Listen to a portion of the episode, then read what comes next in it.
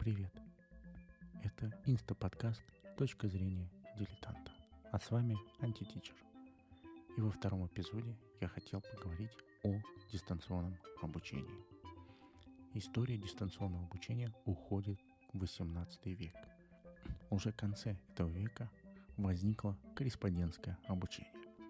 Она стала возможна благодаря появлению регулярной почтовой связи. То есть как только наладилась работа почты, появилось дистанционное обучение.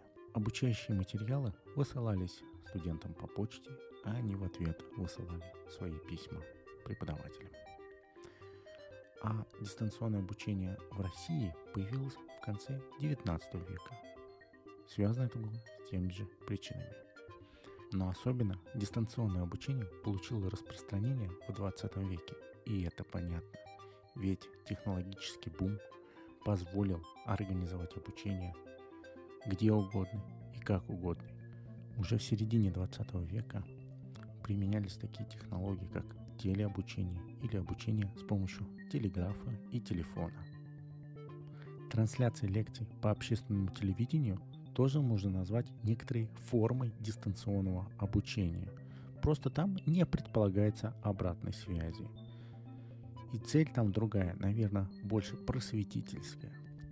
Однако телеконференции и сейчас активно используются, особенно в системе высшего образования. То есть преподаватель записывает лекцию, видеолекцию, учащиеся ее слушают, а потом уже с помощью технических средств отправляют преподавателю ответы. Ну, они могут это сделать в системе удаленного обучения, они могут отправить по почте сообщения с ответами. Они могут а, с помощью всяких мессенджеров отвечать на задания, которые были даны преподавателям. То есть тут предполагается наличие обратной связи, но несколько в отложенном виде.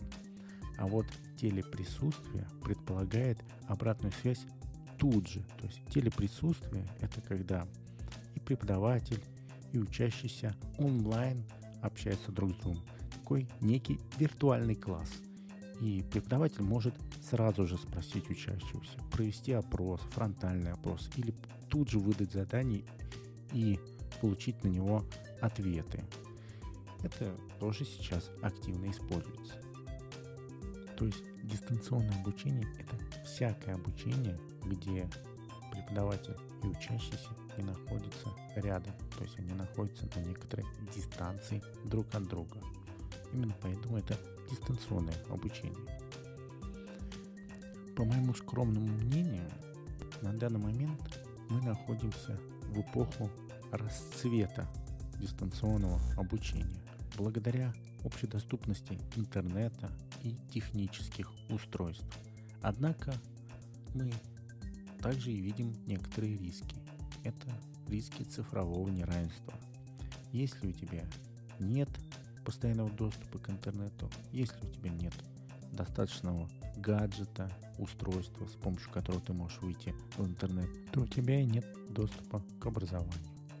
Дистанционное обучение было призвано сделать образование массовым, более доступным.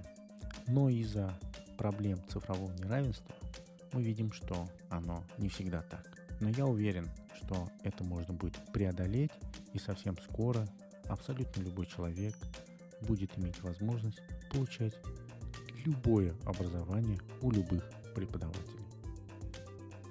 Вот такое вот мое дилетантское мнение. Подписывайтесь и оставляйте комментарии. А с вами был Антитичер.